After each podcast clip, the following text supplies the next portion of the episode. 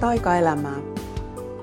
Hyvinvointia, henkistä kasvua ja aitoja ajatuksia ihmisenä olemisesta.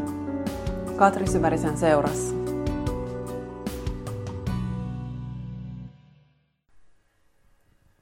Moikka! Tervetuloa kuuntelemaan Taikaelämää podcastia. Mä oon nyt just tosi ison asian äärellä tätä jaksoa tehdessä. Tämä on semmoinen jakso, jota mä oon suunnitellut siitä asti, kun mä tämän podcastin aloitin, eli melkein kaksi vuotta. Ja mä oon tiennyt, että tämän aika tulee, ja sit mä oon vaan niin kun odottanut ja tunnustellut, että, että koska se hetki on. Ja mä oon kuvitellut mielessäni kymmeniä kymmeniä kertoja, että mitä mä haluan tästä sanoa. Ja sitten mä oon tunnustellut, että miltä se musta tuntuu. Ja mä oon huomannut, että aina kun mä puhun mielessäni siitä ja käyn tätä asiaa läpi, niin mun keho reagoi aika voimakkaasti. Että siinä on, on semmoista niinku pelkoa ja jännitystä ja vähän semmoinen, uh, mä oon ehkä väärä sana, mutta kuitenkin se semmoinen, että nyt mun täytyy mennä läpi jostain semmoisesta, joka tuntuu mulle tosi vaikealta. Ja tämä on niin kuin jotenkin vahvistunut tässä viime kuukausina, että mä oon koko ajan tiennyt, että tämä hetki on mulle lähempänä ja lähempänä. Ja nyt sitten itse asiassa ihan tänä aamuna musta tuntui, että nyt mulla on jotenkin semmoinen rauha tämän asian kanssa, että mä en lähde puhumaan nyt mistään semmoisesta jotenkin pelosta ja paniikista, vaan että mulla oli tosi semmoinen pehmeä olo. Ja sitten mulla tuli jo semmoinen olo, että no ei mun ehkä tarviikaan puhua, että jos tämä nyt ole mitenkään merkityksellistä, niin ei mun se tarvitse, tarvitsekaan tehdä tätä jaksoa. Ja sitten kuitenkin samaan aikaan mä todella tiedän, että mun tarvitsee. Eli samaan aikaan, kun mulla on vaikka oman voiman kesäkurssi menossa ja mä oon tosi paljon tätä oman voiman teemaa mutustellut ja sulatellut ja mitä kaikkea siihen liittyy. Ja isona asiana siihen liittyy se, että mä itse omistan kaikki mun omat eri puolet ja mun tarinan kaikki käänteet. Ja että mä en piilota niitä, vaan että mä pikemminkin pyrin ammentamaan siitä tai niistä, mitä ne ikinä onkin. Ja nyt mun on tullut sit aika sanoa ääneen se, että, että mä en halua lapsia. Ja mun lähipiiri on sen tiennyt jo tosi tosi pitkään. Ja sekään tietenkään ollut salaisuus, että mulla ei ole lapsia, mutta mä en ole uskaltanut tuoda sitä esiin, koska mä koen, että vielä vuonna 2019 se on jonkinlainen tabu. Ja samaan aikaan mä just tiedän, että, että siksi kun musta nytkin tuntuu tältä, kun nyt tuntuu, ei enää tunnu yhtään rauhalliselta ja pehmeältä, vaan päinvastoin, niin just siksi mä tiedän, että, että siitä tarvii puhua. Ja mä tiedän, että, että mä en ole yksin tämän, tämän valinnan kanssa ja mä en ole yksin tämän kokemuksen kanssa, että, että siitä asiasta ei saisi puhua.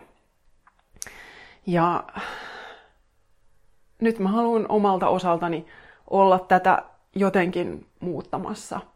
Siksi, että, että mä tuon tämän asian esiin ja jaan mun näkemyksen siitä.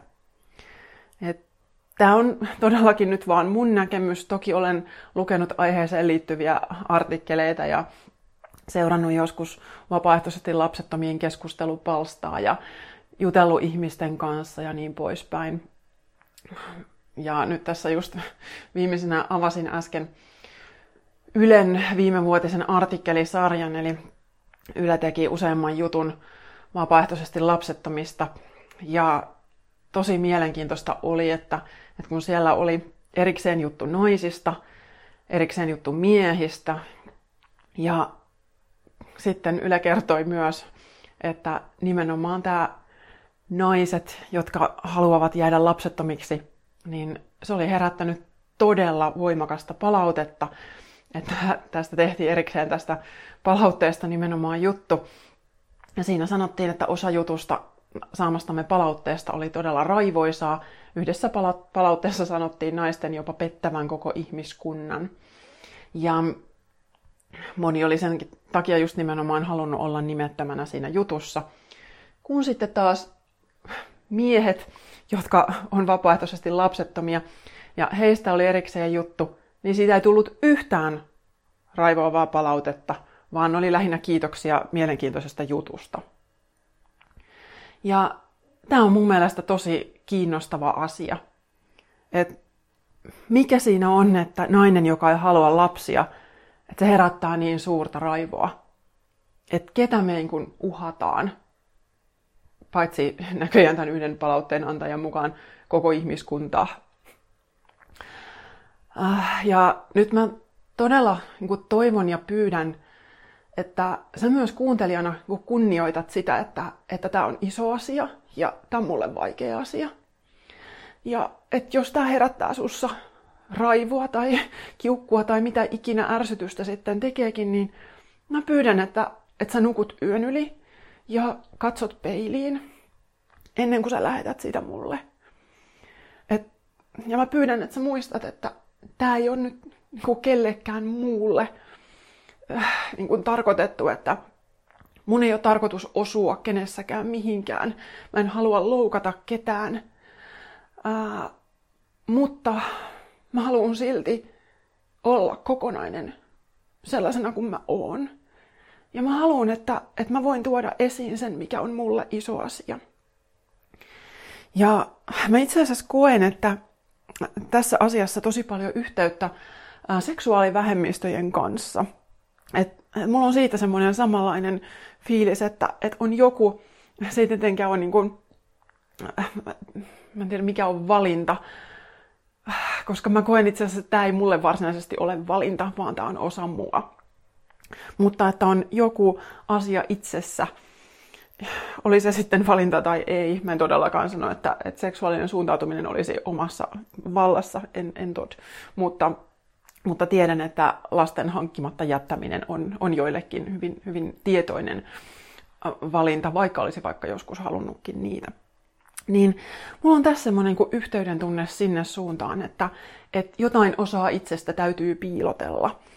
Ja monta kertaa myös sitten, kun näistä asioista kirjoitetaan, niin sitten aina tulee jotain tällaisia kommentteja, että, että totta kai sitä nyt jokainen saa olla mitä on, mutta miksi tätä nyt pitää hieroa toisten naamaan?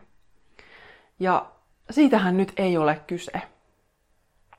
Tarttis hieroa mitään kenenkään naamaan. Mutta se, että ei tarvitsisi myöskään piilotella. Et samalla tavalla mietin, että jos mä olisin parisuhteessa naisen kanssa ja mä joutuisin koko ajan joka paikassa varomaan sitä, että, että mun pitäisi puhua vain kumppanista tai, tai jollain muulla sanalla, että, että pitäisi olla ihan hissukseen siitä, että, niin, että se olisikin muuten nainen se mun kumppani, niin joku osa musta olisi silloin niin kuin tukahtuneena. Ja tästä asiasta mä koen hieman nyt samalla tavalla ainakin itse, että et, et mä koen, että mä en voi sanoa sitä ihan niin kuin täysin vapaasti ääneen, että mä oon tosi onnellinen tästä mun valinnasta. Että tämä on mulle oikein ja mä oon niin tyytyväinen siihen elämään, mikä mulla on. Ja tässä just sitten mä niin kuulen sellaisen vastalauseen mielessäni, että, että pitääkö sitä nyt jotenkin erikseen vakuutella ja todistella. No ei todellakaan tarvitse, mutta mä en myöskään halua sitä piilotella. Ja näin mä niin koen, että, että, että mä joudun useinkin tekemään. Ja totta kai mä en tiedä, että onko se, onko se totta. Et voi olla, että se on vaan mun päässä. Et kyllä mun niin kun, ystävien kanssa mä voin tästä keskustella ja, ja si, siinä ei ole niin kun, mitään, mulla ei ole kenenkään niin kun, ihmisten, joiden kanssa mulla on niin oikeasti hyvä suhde, niin meillä ei ole ollut niin mitään ristiriitoja ikinä tästä, tai mä en ainakaan ole kokenut niin. Mutta silti mä koen, että on paljon tilanteita, että, että se mulle tärkeä kokemus jää muidenlaisten kokemusten varjoon. Ja nyt sitten mä tässä jaksossa haluan niin tuoda esiin sitä, että, että mitä tämä valinta niin mulle on. Ja myös käy vähän läpi näitä tyypillisimpiä vastalauseita, mitä vapaaehtoisesti lapsettomat kuulee jo koska ne on aika sellaisia niin kuin standardimallisia. Mä tiedän muilta, että, että ne on niin kuin aina niitä vähän niin kuin tiettyjä samoja kommentteja, mitä ihmiset sanoo.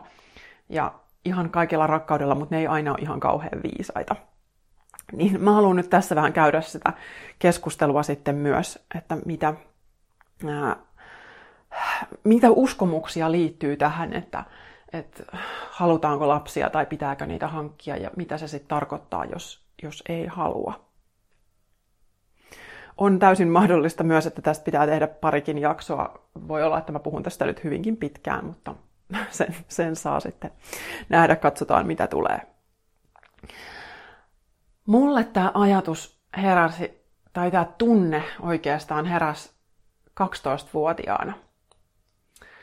Eli tänä vuonna siitä tulee 30 vuotta. Mä täytän syksyllä 42. Ja ehkä siinä on myös joku tämmöinen juhlavuosi juttu, että, että nyt mä, mä oon niin 30 vuotta tätä asiaa käsitellyt, että nyt, nyt mulla on lupa puhua siitä. Ja mä muistan, että sitä ennen en ollut asiaa mitenkään miettinyt, vaan se oli jotenkin niin kuin itsestään selvää, että, että totta kai elämässä hankitaan lapsia. Ja tämä asia tuli, niin kuin nousi mulle esiin mun tietoisuuteen siten, että me kirjoitettiin koulussa, silloin kuudennella luokalla, niin jotain ainetta sitten omasta tulevaisuudesta. Että minkälaista elämää haluan sitten joskus aikuisena elää. Ja mä muistan, että mä kirjoitin sitten siihen kanssa, siihen juttuun, että, että varmaan sitten halusin kaksi lasta ja me sitten mietittiin ihan kavereiden kanssa niitä lasten nimiä ja vaikka mitä. Ja sitten kun se aine tuli valmiiksi ja en muista mitä siitä, keskusteltiinko sitä koulussa opettajan kanssa vai ei, mutta mulle siinä yhtäkkiä niin kuin valkeni, että, että en mä muuten itse asiassa oikeasti halua lapsia se oli vaan semmoinen niin kirkkauden hetki sen, sen jotenkin automaatiolla tapahtuneen tulevaisuuden visioinnin jälkeen. Että tuli se ajatus, että se ei tunnu yhtään mun jutulta. Ja siitä sitten varmaan niin kuin silloin jo ehkä keskusteltiin kaverien kanssa. Ja mulla on sellainen mielikuva, että silloin nuoruusvuosina mun ajatus on ollut, että, että no okei, että jos mun mieli joskus muuttuu, niin sitten se muuttuu. Et mä en muista julistaneeni ehdottoman varmasti, että mä en ikinä koskaan lainkaan milloinkaan varmastikaan hankin lapsia. Jos olen julistanut, niin sitten muistan täysin väärin. Mutta mulla on sellainen mielikuva, että se on ollut semmoinen, että, että mielen saa, myös muuttaa. Tämä on myös yksi semmoinen, mitä meillä aika helposti kritisoidaan, että jos pitäisi pitää sitä takista kiinni, takin kääntäjät on pahimpia mitä on, mutta mun mielestä mielensä muuttaminen on täysin fine monissakin asioissa ja varsinkin ehkä näin isossa asiassa. Mutta silloin mä muistan sitten just kun näistä asioista se on nuorena niin jutteli kavereiden kanssa, niin sitä sai kyllä kuulla aika, aika voimakkaitakin vastalauseita ja niihin mä sitten palaan tässä kohta. Mutta sitten mä niinku opin jotenkin sen, että, että tästä asiasta ei saa tai kannata puhua. Et se ei ole todellakaan nyt mikään juttu, joka niin kun etunenässä haluan mennä yhtään minnekään. Ja edelleenkin mä oon siitä niin kun lähimpieni kanssa aina keskustellut silloin, kun se on jotenkin noussut esiin jotain tähän liittyvää, mutta mutta sitten kuitenkaan nytkin, kun mä oon puhunut jo julkisesti hyvin monenlaisista asioista, niin tämä ei ole kuulunut nyt just niihin asioihin, joista olisin halunnut puhua. Ja muistan, että mä joskus vuosia sitten pyydettiin johonkin lehtijuttuun haastateltavaksi tästä aiheesta. Siinä olisi pitänyt esiintyä omalla nimellä, ja mä kieltäydyin. Ja mulla on ollut vahvasti vielä semmoinen olo, että, että että mulla tulee olemaan jotain paljon isompaa sanottavaa kuin tämä, että siksi mä en ole halunnut tulla tämä asia kärkenä esiin, mutta koska se on osa mua, niin nyt mun on aika myös tulla tästä kaapista. Ja tämä on sitten myös ollut asia, jonka mä oon kun parisuhteessa sitten, kun niitä on alkanut tulla sieltä 17 ikävuodesta eteenpäin, niin mä oon kyllä ottanut sen aika nopeastikin esiin.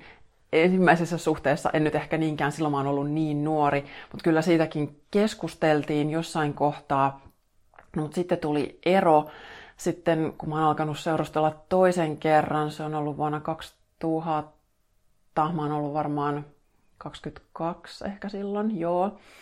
Ja silloinkin mä muistan sitten, että, että kyllä mä oon niin aika nopeasti tämän niin niin kuin ilmoittanut sille toiselle, että mulla on tällä hetkellä tämmöinen kanta.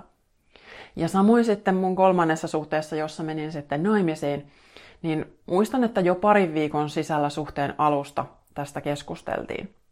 Et mä oon halunnut tuoda sen selväksi niin kuin pöydälle siihen, että, että multa, musta tuntuu tämmöiseltä, että jos sulle on ehdottoman selvää, että sä haluat lapsia, niin mä en halua, että sä jäät odottelemaan, että mun mieli muuttuu. Ja mä muistan, että tämä mun viimeinen eksä, just tämä ex-aviopuoliso, niin hän sanoi silloin alkumetreillä jossain kohtaa, että, että, että voisikohan sun miele niin muuttaa tästä. Ja mä sanoin just, että ei kannata pidättää hengitystään, että en tietenkään voi tietää, muuttuuko mun mieli, mutta että, että mä en voi luvata mitään. Ja sitten hän kuitenkin asettui siihen suhteeseen ja me mentiin naimisiin ja, ja äh, näitä on sitten niin kuin mun suhteessa mielestäni suhteellisen vähän prosessoitu, että se on ehkä mulle sitten kuitenkin ollut niin itsestään selvää aika pitkään, että, että mitään sellaisia tosi niin kuin syviä ja vakavia keskusteluja ei ole missään suhteessa sitten käyty. Mutta mulla oli pitkään silloin ennen kuin mä menin naimisiin, niin mulla oli semmoinen olo, että, että jos nyt joskus, niin ei todellakaan niin kuin vielä. Et ei, ei. Et ehkä sitten joskus. Ja sitten taas muistan, että kun oltiin menty naimisiin, niin mulla yhtäkkiä tuli semmoinen olo, että et ei nyt enää, että et sitä aikaa ei ikään kuin koskaan ollutkaan. Että jostain syystä se oli vaan se mun tunne, että et, et semmoista hetkeä ei ollut. Mutta ei myöskään ollut sitä tunnetta, että mä olisin halunnut. Et totta kai mä oon ollut silloin naimisiin mennessä pikkasen alle 30 ja silloin myös niin kuin kaveripiirissä on alettu hankkia lapsia. Ja kyllä mä oon sitä niin kuin pohtinut ja mua mietitytti esimerkiksi se, että, että jääkö mä sitten niin kuin ystäväporukoissa jostain tosi paljon ulkopuolelle, että, että kaikki muut tekee jotain perhejuttuja ja sitten mä en kuulu sinne. Mutta sitten mä myös tajusin, että, että niin, että se elämä, josta mä jäisin ulkopuolelle, niin se ei ole sellaista elämää, jota mä haluaisin elää. Et, et mä halusinkin, mä en halua jäädä ulkopuolelle, mutta sellaisesta, sellaiseen elämään mä en myöskään halunnut kuulua. Ja sitten tietysti kun tuli ero, mä olin silloin kolmen viien pintaan, niin silloin myös tuli jotenkin se semmoinen jotenkin ehkä rauha asian kanssa, että no nyt ainakaan kukaan ei kysele mitään. Ei meiltä kyllä silloin avioliito aikanakaan hirveästi kyselty, että joskus vähän jotain, että mulla on niin kuin omat perheenjäsenet hieman tiedustelleet asiasta. Ja sitten mä oon sitten vastannut sen, mikä mun kokemus silloin on ollut, että mä en ole myöskään sitä niin kuin mitenkään salaillut tai piilotellut heiltä, että en mä halua, että kukaan odottaa pidättelee, pidättelee hengitystään, että koska nyt jotain tapahtuu, että, että, että olen sen halunnut kuitenkin niille, joihin asia ehkä jotenkin niin kuin vaikuttaa, niin halunnut sitten sanoa, että miltä musta on tuntunut.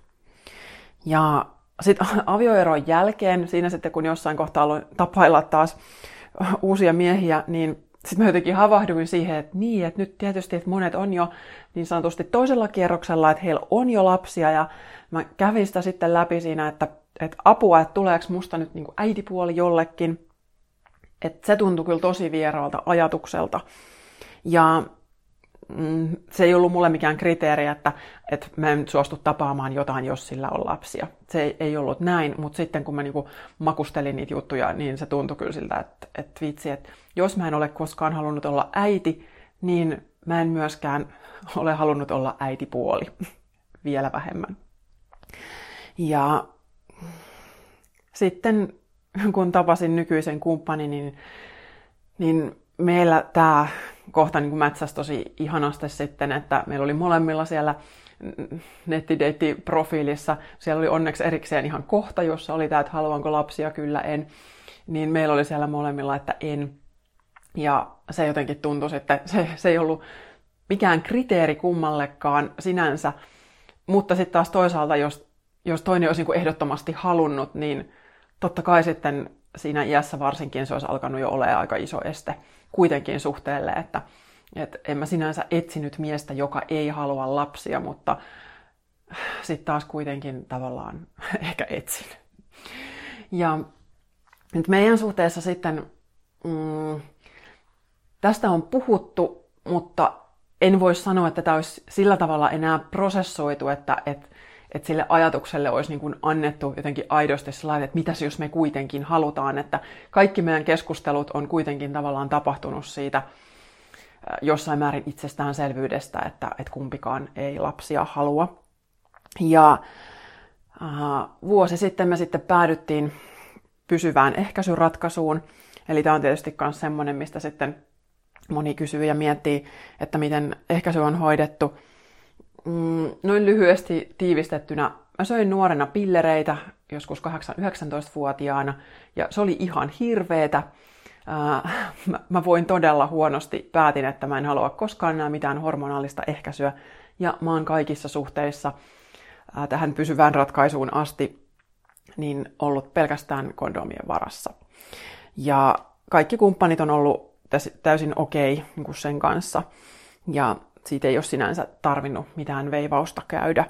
Ää, kerran olen joutunut silloin ihan joskus reilu parikymppisenä niin syömään jälkiehkäisypillerit, kun kumi meni rikki. Ja se on niin kuin ainoa, mitä on, mitä on tapahtunut. Että muuten se on ollut jotenkin tavallaan itsestään selvää, että, että tällä mennään. Että totta kai mä oon niin mielessäni kartottanut erilaisia vaihtoehtoja, mutta sitten kuitenkaan äh, en ole halunnut päätyä mihinkään muuhun. Kolmekymppisenähän meille sitten saa sterilisaation tai vasektomian anomuksesta, ja mä silloin joskus alle kolmekymppisenä mietin, että okei, haluaisinkohan mä sitten, mutta sitten kun se 30 ikä tuli, niin mä kuitenkin tavallaan halusin pitää ehkä ne ovet auki. Ja myös sitten se, että mä en ole halunnut mitään ylimääräisiä toimenpiteitä. Ja nyt sitten kun päädy tähän suhteeseen, jossa sillä asiat tuntuu nyt kuitenkin suhteellisen stabiililta, ja se varsinkin sitten kun kumppani oli niin kuin aivan ehdottoman varma omalta, omalta puoleltaan, niin sitten me päädyttiin siihen, että hänelle tehtiin vasektomia. Ja se oli puolentoista vuoden jonotus sitten pääs julkisella toimenpiteeseen. Se oli tosi helppo, kaikki sujui tosi hyvin ja nyt sitten siinä oli kolmen kuukauden verran odoteltiin, että, että toimenpide on varmasti toiminut ja että sieltä on kaikki niin kuin elävät siittiöt sitten tullut pois, niin, niin nyt sitten on tämmöinen pysyvä varmuus tästä. Mutta me vielä kyllä ennen sitä toimenpidettä keskusteltiin, mä halusin käydä niin kuin kaikki skenaariot läpi, että et, no mitä jos käy niin, että vasektomia pettää ja mä tuun raskaaksi ja mitä jos mä niin kuin muutankin mieleni, että mä haluankin pitää sen lapsen, niin mitä sitten? Niin mä en pitänyt tätä, tässä jo enää kauhean todennäköistä, mutta mä halusin jotenkin keskustella kaikki tämmöiset vaihtoehdot läpi. Ja kyllä sitten siinä kohtaa mun kumppani sanoi, että, että no, jos hänestä nyt joka tapauksessa tulisi isä, niin kyllä hän sitten haluaisi teidän molempien kanssa olla. Ja, ja se oli jotenkin mulle semmoinen niin tärkeä kuulla, että, että vaikka mä en pitänyt tästä niin kuin mitään todennäköisenä, että tämä tapahtuisi, niin sitten silti musta oli niinku tärkeää, että, että se toinen on sitten kuitenkin niinku mun ja sen hypoteettisen lapsen puolella, että, että jos mun elämässä tulisi niin suuri mielenmuutos ja against all odds, niin tapahtuisi näin, niin, niin sitten se toinen haluaisi kuitenkin niin kuin olla siinä mun kanssa. Ja jotenkin sitten tämän jälkeen mä olin niin kuin itse täysin valmis siihen kuitenkaan, että, että kyse ei olisi siitä, että mä olisin jotenkin kiikun kaakun tämän palintani kanssa. Mutta mä ymmärrän myös sen, että, että sitten jos käy niin, että, että nainen tulee raskaaksi, niin siinä kohtaa se mielen muuttuminen voi olla hyvin, hyvin niin kuin paljon todennäköisempää ehkä kuin muuten. Niin tämmöinen prosessi käytiin sitten viime kesänä. Ja nyt sitten jotenkin tavallaan, okei, okay, mun osalla, osaltahan teoria, teoriassa vielä olisi mahdollista, että tilanne muuttuisi, että jos me erottaisiin ja mä päättäisin sittenkin haluta, haluta lapsia ja mä tapaisin jonkun, joka, joka haluaa niitä, niin kai mulla vielä saattaisi olla jotain hedelmällisiä vuosia jäljellä. Mutta nyt mä kyllä koen, että mä oon itseni kanssa niin selkeillä vesillä tämän asian kanssa, että en, en oikein voi nähdä, että sellaista enää tapahtuisi. Ja ehkä se on myös se syy, minkä takia mä nyt uskallan puhua tästä ääneen, että, että vaikka on teoriassa mahdollista, että mun mieli muuttuu, niin nyt mä oon kuitenkin hyvin, hyvin varma tästä asiasta. Ja mä oon siitä hyvin onnellinen. Että tää tuntuu niin kuin mun näköiseltä valinnalta. Tää tuntuu mulle oikealta. Ja nyt mä sitten haluan just vähän näitä käydä näitä vastalausejuttuja läpi, koska ne on todellakin Mm, mä oon siis saanut kyllä käydä tosi mielenkiintoisia keskusteluja tästä asiasta, ja mä en todellakaan sano, että suurin osa ihmisistä ää, kommentoisi mitään kauhean ikävää, päinvastoin. Mm, kyllä mun mielestä suurin osa on hyvin ymmärtäväisiä, mutta sitten läheskään kaikki ei, eivät ole olleet. Ja kyllä se tyypillisin vastakommentti on just tämä, että, että kyllä sun mieli vielä muuttuu. Ja sen on kaikki vapaaehtoisesti lapsettomat taatusti kuulleet. Ja niin sanottiin tässä Ylen jutussakin, että, että se on yleensä kuultu hyvin monta kertaa. Ja totta kai, niin kuin mä jo sanoin, että mun mielestä mielensä muuttaminen on ihan fine. Mutta se on helpompi tehdä tähän suuntaan kuin siihen suuntaan, että jos, jos onkin jo hankkinut niitä lapsia ja sitten ei enää haluakaan. Et mun mielestä kuitenkin tässä on kysymys elämän isoimmasta valinnasta, tämmöisestä niin kuin tietoisesta ratkaisusta. Ja mä en väitä, että tämä olisi kaikille mahdollinen tehdä niin kuin itse se valinta. Mä olen hyvin tietoinen siitä, että meillä on paljon tahattomasti lapsettomia tai ihmisiä, jotka muusta syystä ei niin kuin voi itse päätyä siihen tilanteeseen, missä ne on. sekä niitä, että joilla on lapsia, sekä niitä, joilla ei ole lapsia. mutta kuitenkin tässä on myös paljon, mitä me voidaan niin itse valintana tehdä, ainakin suurin osa tilanteista. Ja no näin mä oon itsekin todellakin todennut, että jos mieli muuttuu, niin sitten muuttuu. Mutta se on musta tuntunut sillä vähän epäkunnioittavalta, että se niin vahvasti ilmoitetaan toiselle, että kyllä se sun mieli vielä muuttuu. Monella on muuttunut, kyllä mä sen tiedän. Ja, ja miksei saisi muuttua. Et, miksei saisi muuttua. Mutta minkään niin kuin muun elämänvalinnan yhteydessä mä en ole niin usein kuullut tätä tämmöistä, että jos ihmiset ilmoittaa menevänsä naimisiin tai hankkivansa lemmikin tai jotain muuta, niin siitä jotenkin niin kuin ilmoiteta, että, että no kyllä se sun mieli vielä muuttuu. Että, että tämä on jostain syystä tosi syvällä meissä, että, että, että sen pitää olla meillä niin kuin sisäänrakennettu valinta. No sitten mulle on sanottu, että, että sä oot kylmä ja tunteeton, kun sä et halua lapsia. Ja tää kyllä tuntuu musta tosi pahalta. Et, mä en tiedä, miksi nimenomaan just lasten haluamiseen olisi liitetty kaikki maailman lämpö ja tunteet. Et, et kyllä meillä on, on tosi monenlaisia tunteita kaikenlaisia asioita kohtaan. Ihmisiä kohtaan, eläimiä kohtaan, itseä kohtaan, luontoa kohtaan. Oma lapsi ei ole se ainoa mahdollinen tunteiden kohde. Se ei ole ainoa mahdollinen lämmön ja rakkauden kohde tai myötätunnon kohde tai intohimon kohde tai, tai ainoa, mitä nainen voi saada aikaan.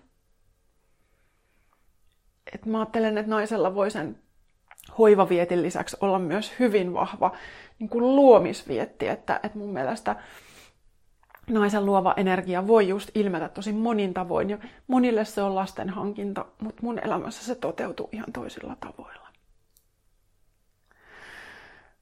Ja nyt en edes osannut ajatella, että nyt kun mä niinku käyn tätä läpi, että tähän liittyy niinku tässä vielä näin isoja tunteita, mutta se, että totta kai se tuntuu pahalta, jos joku yhden valinnan takia sanoo, että mä oon kylmä ihminen. Ja jos sä oot kuunnellut mun podcasteja tai lukenut mun kirjoja tai juttuja Instasta tai mitä tahansa, niin sä voit ihan vapaasti päätellä sitten itse, että, että olenko mä kylmä ja tunteeton. Että mä itse koen, koen toisin. Mä tunnen aika paljon asioita. Sitten mulla on sanottu, että mä oon itsekäs.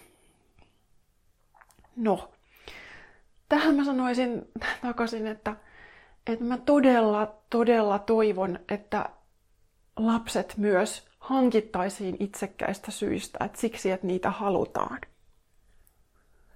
Että jos mä en halua lapsia siksi, että mä en halua lapsia, niin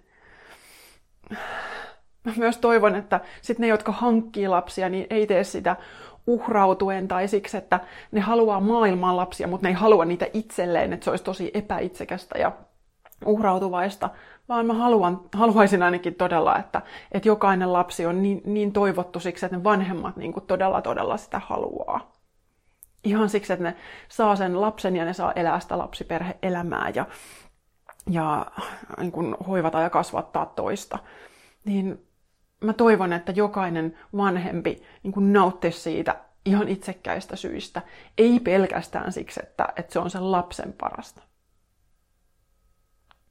Et kyllä, tämä on myös itsekäs valinta ehkä. Mutta mä ajattelen, että me ollaan pohjimmiltaan kaikki itsekkäitä ja mun mielestä olisi usein paljon parempi, että me myös oltaisiin itsekkäitä eikä niitä yli uhrautuvaisia ja, ja se, että niin esitetään jotenkin tosi hyvää, vaan myös se, että oltaisiin itsellemme hyviä.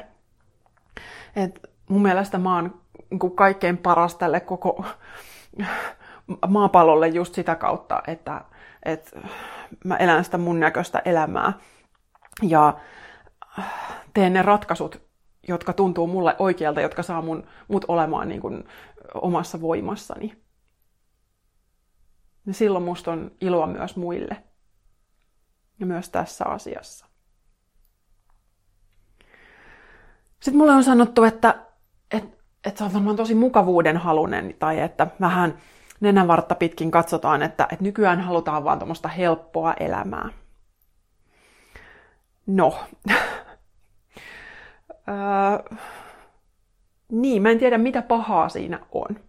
Että tämän uhrautumisen lisäksi meillä on aika isosti tässä kulttuurissa sisäänrakennettuna se semmoinen kärsimyksen kautta kruununsa kiillottaminen, että et sit mä oon hyvä, kun mä rämmin mun elämässä vaikeimman kautta. Ja helppouden ja keveyden valitseminen ei ole kauhean ok. Ja mun on, niin kuin, mä oon aika sinut sen kanssa, että, että nykyään, että kyllä, mä haluan, että elämä voi olla myös helppoa ja kevyttä. Että mä oon rämpinyt muissa jutuissa ihan riittävästi. Ja mä haluaisin olla jakamassa sitä semmoista ajatusta, että, että, että elämässä saa myös olla mukavaa ja kivaa ja elämästä saa nauttia. Ja nyt mä en, kun, mä en halua edes puuttua siihen, että tarkoittaako se mukavuus sit sitä, että on lapset tai ei ole lapsia. Toisille se mukavuus on sitä, että ne lapset on. Toisille se taas on ehkä sitä, että niitä lapsia ei ole. Et tämä ei ole taaskaan mitenkään yksi yhteen sen kanssa, että ihan niin kuin ne tunteet ja tunteettomuus olisi pelkästään kytketty siihen lasten hankkimiseen tai hankkimattomuuteen. Mutta ihan samalla tavalla mielestäni keveys, helppous, mukavuus, ne voi toteutua mole, molemman kaltaisissa elä, elämissä, elämän poluissa. Että, mm, ja mä tässä niinku just mietin, että saako, saako mä niinku sanoa oikeasti ääneen sitä, että kyllä, mä rakastan sitä helppoutta ja keveyttä, että mikä mun elämässä nykyään on. Et mun on pitänyt kulkea sinne tosi ison, isojen oppiläksyjen kautta, mutta mä nautin tästä tosi paljon. Ja mä en sano, etteikö elämä voisi olla kevyttä ja helppoa myös sitten, jos on lapsia, mutta se olisi taatusti toisenlaista. Ja sitten taas, jos joku kokee, että elämän kuuluu olla vaikeita, niin vaikeaa ja hankalaa, ja että sitten on jotenkin parempi ihminen, niin sitten saat, se ihminen saa elää semmoisen uskomuksen kanssa. Mutta mä haluaisin, että me voitais, että meillä olisi niinku lupa tehdä elämästä helppoa. Et sitten kun meidän elämä on helppoa, niin meille ei mene turhaa voimia sellaiseen, mihin me ei ehkä haluta käyttää voimia. Ja sitten me voidaan taas käyttää enemmän voimia niin myös yhteiseksi hyväksi. Mutta mä en tässä nyt sanon vielä uudestaan, että mä en tarkoita, että se helppous olisi pelkästään kytköksessä siihen, että onko lapsia vai ei. Sitten semmoinen vastalause on tullut vastaan, että en usko, että kukaan koskaan katuu lasten hankintaa. Ja tämä itse asiassa ei pidä paikkaansa. Että, äh, tämän, mä oon kuullut useammaltakin naiselta, joista välitän ja joiden kommentteja, mielipiteitä, ajatuksia arvostan, niin on kuullut, että he ovat sanoneet, että jos olisin tiennyt, mihin ryhdyn, niin en olisi ryhtynyt. Ja mun mielestä se on aivan suunnattoman arvostettavaa, että tämän voi sanoa ääneen, koska äitiyteen nimenomaan liitetään niin paljon sellaista just sitä uhrautumista ja että kaikki pitää tapahtua vaan sen niin kuin lasta varten ja lapsen puolesta. Ja totta kai näin niin kuin onkin, mutta mun mielestä se, että jos, jos mieli onkin siinä kohtaa muuttunut, niin mun mielestä yksi parhaita asioita, mitä ää, tämä äiti voi sitten ihan oma hyvinvointinsa eteen tehdä, on niin kuin tunnustaa sen itselleen, että, että okei, että mä olisin tehnyt toisin. Ja tällä ei ole mitään tekemistä sen kanssa, että kuinka paljon se äiti rakastaa lapsiaan tai ei rakasta lapsiaan, tai huolehtiiko se niistä vai eikö huolehdi. Että et todella taas ei, ei olla niin mustavalkoisia, että, että jos joku katuu lasten hankintaa, niin sitten se tarkoittaa, että se olisi huono äiti. Et ei ikinä mielestä. Okei, totta kai nekin voi, voi olla yksi yhteen, mutta se ei välttämättä tarkoita sitä että nämäkin ihmiset, jotka on mulle tämän sanonut, niin ovat aivan varmasti maailman parhaita äitejä lapsilleen. Mä niin kuin tiedän sen. Mutta tämäkin on ihan olemassa oleva ilmiö, tämä lasten hankinnan katuminen. Mä en ole siihen paljon perehtynyt, se ei ole ollut mulle ajankohtaista, mutta Tästä on ihan, just googlettelin, niin BBCllä oli, oli siitä isosti juttua. Facebookissa on olemassa iso ryhmä, I Regret Having Kids. Ja, ja mun mielestä nimenomaan on vaan niin tervettä pystyä puhumaan siitä, että minkälaisia tunteita omaan elämään liittyy. Eri asia tietysti on, että miten sä tuot esiin niille lapsille. Ja nyt mä en halua oikeastaan tästä ilmiöstä ihan kauheasti puhua, koska tää, mä en ole sen asiantuntija. Tietenkään mä en haluaisi, että kukaan lapsi joutuisi jatkuvasti kuulemaan sitä, että et, et mä en oikeastaan halunnut sua, en mä sittenkään haluaisi sua. Että äidille on sitten, tai vanhemmille ylipäätään ehkä ne omat kanavansa, missä tätä voi ja kannattaa pohtia. Mutta se, että tunnustaa jonkin puolen itsessään tai jonkun tunteen ja kokemuksen itsessään jo ihan vaan itselleen, niin mun mielestä se on tosi tervettä. Että minkään sisäisen kokemuksen piilottaminen väkisin jonnekin, että mä en tunne näin, mä en koe näin, niin se ei yleensä tuota mitään hyvää. Mutta että tähän mä en tosiaan usko, että, että se katuminen ei olisi mahdollista. Mutta kuten sanoin, mä vielä korostan, että mä uskon, että todellakin silti samaan aikaan ne ihmiset voi rakastaa lapsiaan, pistää ne kaiken edelle ja ne voi rakastaa niitä enemmän kuin mitään muuta. Mutta silti voi olla, että se mieli on muuttunut. Ja tässä tullakin sitten seuraavaan, tämä on vähän samaan liittyvä kommentti, että kyllä sitä sitten omaa lastaan rakastaa enemmän kuin mitään. Ja suurin osa vanhemmista todella varmasti tekeekin niin. Mutta mä vähän ihmettelen sitä, että jos mietitään vaikka lemmikkien hankintaa, niin yleensä siinä kohtaa korostetaan tosi paljon vastuullisuutta ja sitä, että kato pitkälle tulevaisuuteen, mieti kuinka pitkäjänteinen sä oot, pystytkö sä ottaa sen vastuun ja kaiken mitä siitä seuraa, niin näin koira- ja hevosihmisenä, niin todella olen niin kuin paljon nähnyt näitä, näitä tota, muistutuksia ja kuullut ja myös niin kuin jakanut niitä muille. Että et kyse on isosta asiasta, kun sä oot vastuussa elollisesta olennosta. Ja miksi sitten lasten kohdalla ei, ei niin kuin puhuta tällä samalla tavalla? Että kuka tahansa voi hankkia lapsen ähm, missä iässä tahansa, mutta vasta kolmekymppisenä voit sitten päättää, että okei, nyt mä en halua, sit sulla on mahdollisuus sinne sterilisaation tai vasektomiaan. Että et tämä on musta niin kun vähän sillä jännää, että tähän niin, kun niin kritiikittömästi kannustetaan myös niitä, jotka ovat jo sanoneet, että mä en halua. Että et ei niitä lemmikkejäkään kannusteta kenenkään ottamaan, joka ei niin lähtökohtaisesti sitä halua. Niin ajattelen kuitenkin, että lapsi on vielä paljon paljon isompi asia. Niin, ja myös se, että meillä on myös maailma täynnä lapsia, joista ei huolehdita, lapsia, joita ei rakasteta monistakin syistä, joihin en puutu nyt tässä, niin tämä vaan ei myöskään pidä paikkaansa, että jokainen automaattisesti rakastaisi lastaan enempää kuin, enempää kuin mitään muuta.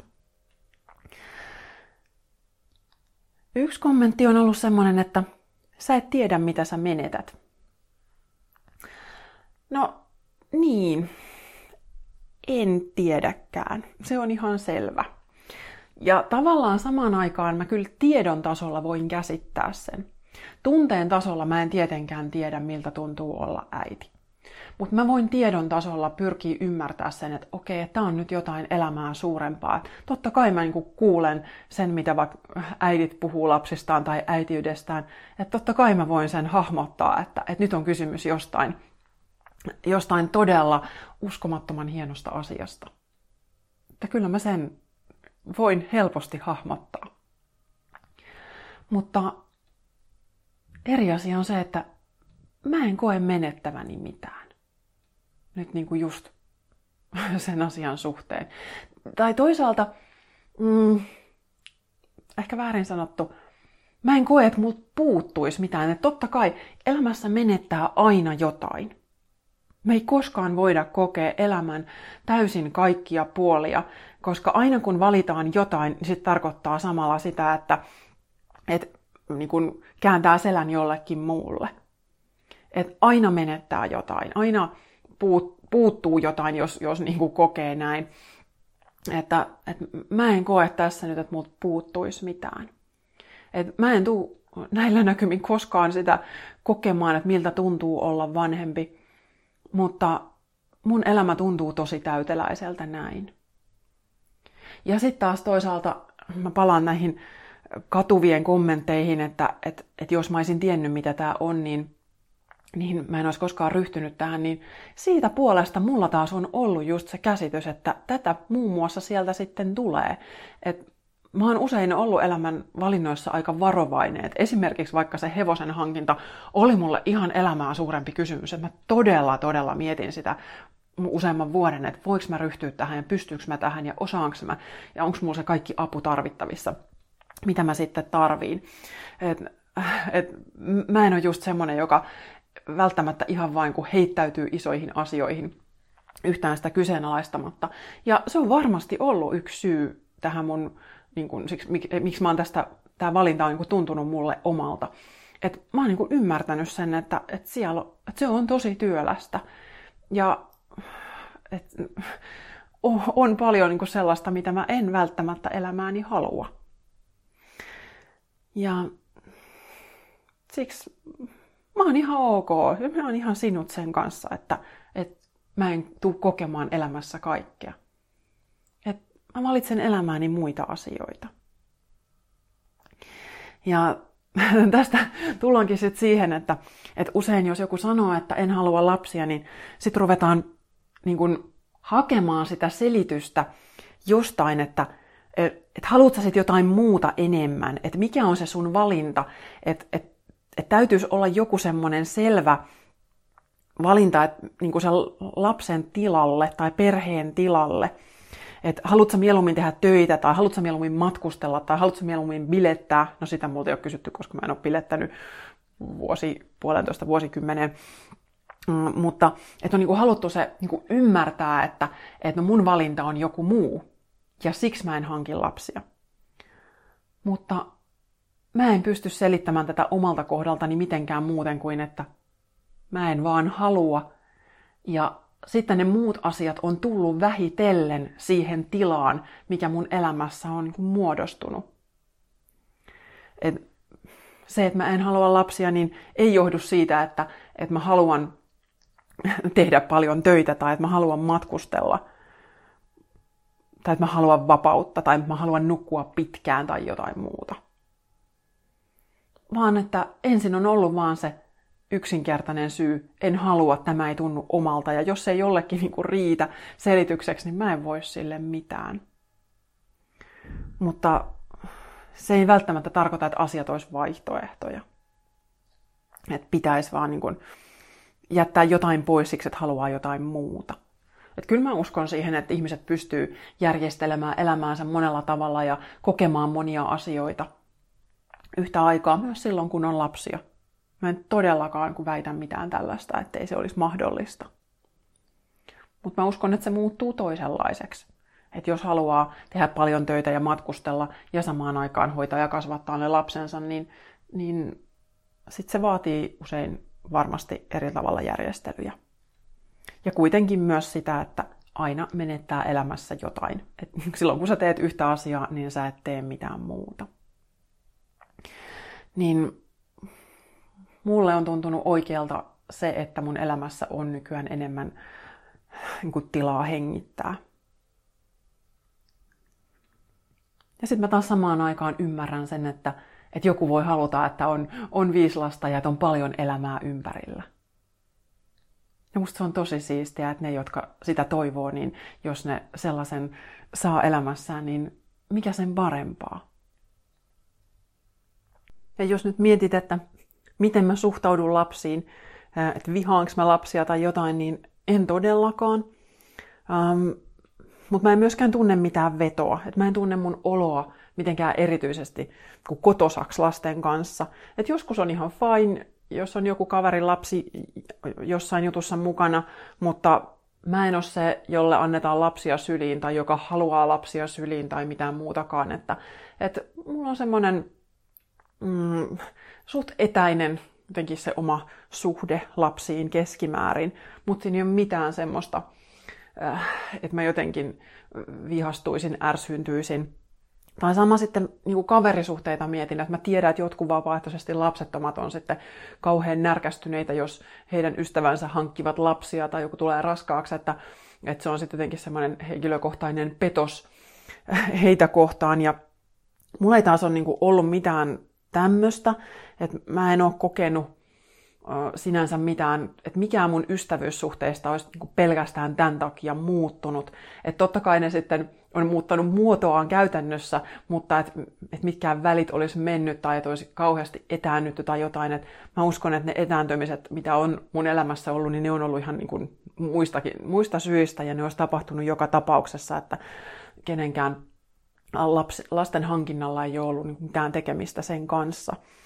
Ja, ja sitten taas esimerkiksi oikeastaan, kun, jos mun kaverit on ilmoittanut, että, että ne on raskaana tai jotain, niin mä oon ollut siis tosi iloinen niiden puolesta, jotka haluaa lapsia. Ja vastaavasti, kun jollain on tullut keskenmeno tai jotain muuta, niin, niin mä oon itkenyt niitä sitten mun ystävien kanssa taas puolestani. Että kyllä mä oon niin kun, niissä toisen tunteissa pystynyt tosi monellakin tavalla mun elämään mukana, äh, oli se tilanne sitten mikä tahansa, vaikka se ei olisi yhtään niin kuin linjassa sen mun kokemuksen kanssa äh, tai mun oman toiveen ja mun omien halujen kanssa, niin kyllä mä voin silti ymmärtää, että, että mun ystävät kokee eri tavoin ja, ja, ja ne saa tehdä niiden valinnat ja sitten asiat muuttuu, että, että mä en halua takertua mihinkään siihen, että, että ystävyyssuhteen kuuluu olla vaan jotenkin tietyn muotoinen ja tietyn näköinen, että, että jos mä en kunnioittaisi mun ystävän valintoja, niin, niin silloin mä en olisi kauhean hyvä ystävä. Joskin sitten totta kai on niin kuin luontaista, voi kokea jotain äh, pettymystä tai kaipuuta tai jotain sellaista niin kuin itsensä kanssa sillai, äh, jossain mittakaavassa, mutta sitten se, että, että jotenkin suuttuisi siitä sitten toiselle, niin se olisi musta vähän ehkä epäreilua. Että mieluummin taas ollaan niin kuin rehellisesti sen oman kokemuksen kanssa ja myönnetään se itselle ja myös niin kuin toiselle. Että totta kai sen voi sitten kuin sanoakin ystävälle, että hei, että ai sulle tulee lapsia, mä en halua niitä, että, että vitsi mä pelkään vähän, että, että me etäännytään toisistamme. Et mikään ei ole sen aidompaa ystävyyttä kuin, että tuommoisia tunteita niin kuin voi tuoda sinne sitten esiin, mutta jokainen tietysti just hoitaa näitä sitten omalla tavallaan ja just mikä missäkin suhteessa on sitten mahdollista ja luontevaa, niin se voi tietenkin aina vaihdella. Sitten, sitten on kysytty, että kuka susta sitten huolehtii, kun saat vanha? Ja vastaus on, että mä en tiedä. Mutta mä tiedän myös sen, että mä en haluaisi kellekään sälyttää sitä niin kuin valmiiksi, että sut on hankittu sen takia, että joku huolehtii musta myöhemmin. Että se lasten hankinta ei mun ymmärtääkseni ole mikään tae siitä, että, että kukaan myöhemmin huolehtii. Tämä oma vanhuus on itse asiassa ihan oma juttuunsa, mitä me ollaan just monien ystävien kanssa pohdittu, varsinkin kun on ollut näitä vanhusten hoito epäkohtia ja uutisia, niin tämä olisi melkein ihan oman, oman juttunsa aihe myöhemmin. Mutta tähän mä en osaa vastata. Se on sitten joku, jolle mä luultavasti maksan siitä, että se huolehtii, huolehtii musta. Miten tahansa näitä sitten kymmenien vuosien päästä hoidetaankin. En tiedä. Mutta sen mä myös tiedän, että vaikka mulla olisi lapsia, niin mä en voisi tietää siltikään, että kuka musta huolehtii. Sitten on vielä oikeasti vähän koomisia kommentteja. Nyt aletaan olla ihan loppusuoralla. Mitä jos sun äiti ja isä olisivat ajatelleet samoin? Ää, anteeksi nyt, mutta että mitä helvettiä. Sitten mä en olisi täällä, täällä kokemassa yhtään mitään ja mä en silloin myöskään tietäisi, että mä menettäisin yhtään mitään. Ei ole olemassa ehkä niin kuin mun näin ihmistason määritelmissä mitään niin kuin tämmöistä standardia, että, että jokaisen kuuluu hankkia joku X määrä lapsia ja sitten niin kuin täyttää jonkun velvollisuuden tai että, että no okei, mä, mä uskon sieluihin, joiden kuuluu syntyä tänne.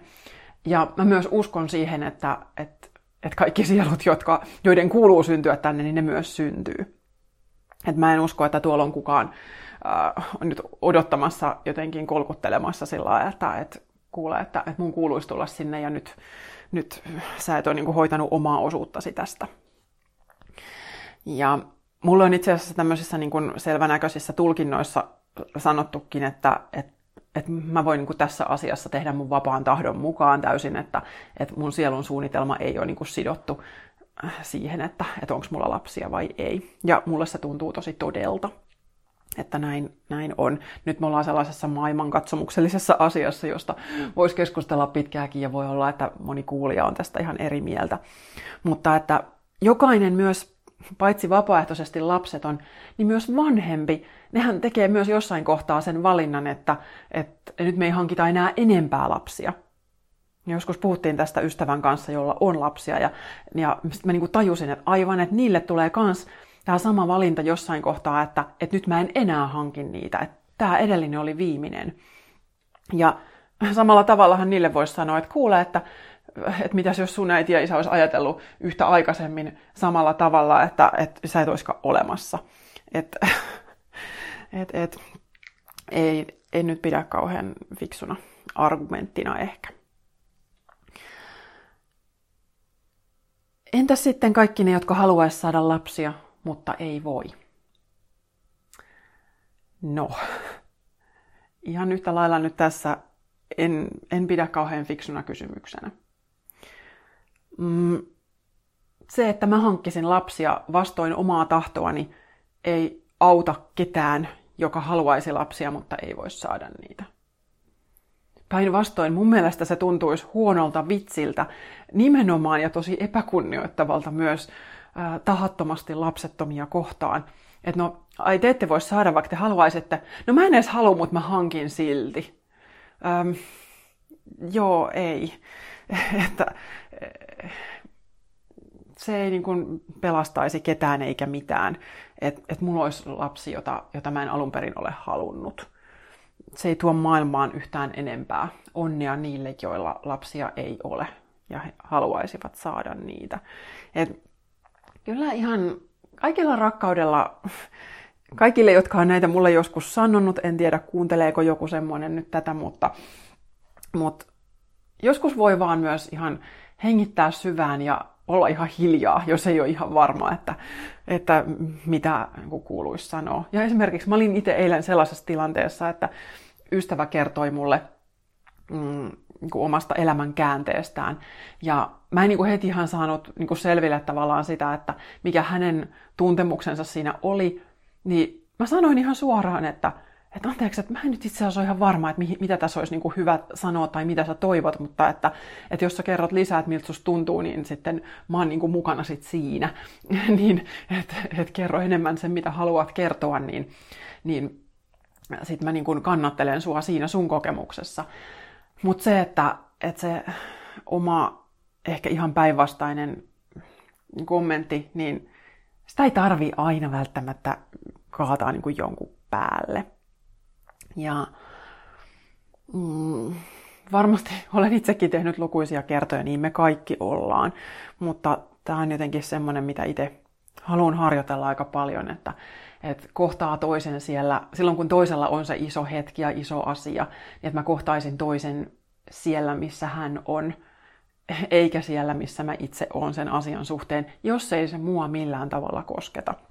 Ja tämä on nyt just se iso juttu, että se, että jos mä valitsen olla hankkimatta lapsia, niin sen ei pitäisi kun koskettaa ihan hirveän montaa muuta. Et palaan siihen, mistä puhuin heti alussa, että jos tämä teema herättää jotain voimakkaita tunteita, niin istun niiden kanssa. Ja oo ihan rehellinen itsellesi, että, että mistä ne nousee ne tunteet. Et siitä on paljon enemmän iloa kuin siitä, että, että oksentaisit nyt vaikka mun päälle jonkun, jonkun ajatuksen, että, että mä petän nyt koko ihmiskunnan. Nyt jos ihan ihmis, ihmiskunnan tasolla ajatellaan, niin nyt varsinkin ympäristön ja maapallon tilanteen huomioon ottaen, niin mun mielestä tämä ei ole yhtään huono ratkaisu. Ja mä en sillä myöskään todellakaan en syyllistä ainuttakaan, joka on tänne lapsia hankkinut, en missään nimessä, mutta että me voidaan tehdä monenlaisia valintoja ympäristön hyväksi. Ja tämä voi olla yksi niistä. Ja mä en nyt edes lähde tästä puhumaan sen enempää, koska mä en halua mitenkään pyhistellä sillä, että tämä olisi mikään ilmastoratkaisu. Ei todellakaan, koska tämä on, tullut, tämä on ollut mussa jo kauan. Ja tämä on, tämä on, ihan, tämä on todella itsekäistä syistä. Mä voin sanoa näin, mutta niin kuin totesin jo, että ehkä me voitaisiin sitä itsekyyttä myös vähän mutustella, että, että kuinka paha se on, että, että on tiettyjä asioita, joissa on tosi hyväkin olla itsekäs. Ei läheskään kaikki, mutta itsekkyydellä on, on vähän turhaan vähän paha kaiku. Hmm. Nyt mä oon saanut sanottua aika monta asiaa. Ja mun täytyy sanoa, että mua vähän jännittää, että, että minkälainen vastaanotto tällä jakamisella on. Mutta nyt mä en enää voi muuta kuin, niin kuin olla itse, niin kuin seistä suorana tämän kanssa, koska musta nyt tuntuu tosi tärkeältä, että tämä on tullut sanottua ääneen. Ja sitten toivon todella, todella paljon, että, että mikä tahansa sun elämässä onkin ollut se juttu, mistä sä et ole uskaltanut puhua tai mitä sä et ole uskaltanut itsellesi tunnustaa, niin opettelet elää sen kanssa ja omistamaan sen. Ja se ei tarkoita, että se pitäisi toitottaa joka puolella ja hieroa kenenkään naamaan. Ei siitä ole kysymys. Mutta sitten se, että että kuinka paljon omaa voimaa saa siitä, että on pystyssä päin se, joka on. Niin semmoinen on maailma, jossa mä haluaisin elää. Niin, että kaikki ei loukkaannut toisista ja toisten tekemisistä, ihan vaan siitä toisen olemuksesta. Että totta kai on myös paljon sitä, että me loukataan tarkoituksella toisiamme. Sitä on ihan hirveästi, sitä on ihan liikaa. Mutta jos pelkästään toisen niin olemassaolo, elämän valinnat, sielu niin kuin uhkaa sua, niin, niin silloin on sun tehtävä niin kuin katsoa, että, että mikä on se kipukohta, johon tämä nyt sattuu. Ja vastaavasti sitten taas just mieti, että mikä on se asia, jonka kanssa voisit olla vielä enemmän linjassa, että sä omistat sun, susta itsestäsi kaikki mahdolliset puolet. Että mikä suhun kuuluu. Musta tuntuu, että mun pitäisi jotenkin selitellä nyt vielä paljon enemmän, mutta nyt mä oon sanonut sen, mitä mulla on just nyt tällä hetkellä sanottavaa. Ja nyt mulla on semmoinen jotenkin hitusen väsynyt ja hitusen tunteellinen olo ja semmoinen, ah, että nyt, nyt mä oon saanut tämän sanottua.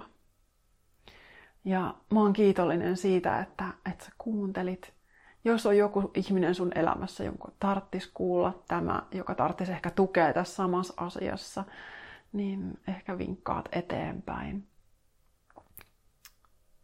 Kiitos. Lisää inspiraatiota löydät osoitteesta katrisyvarinen.fi, Facebookista Katri Syvärinen Coaching Yoga ja Instagramista Katri Syvärinen.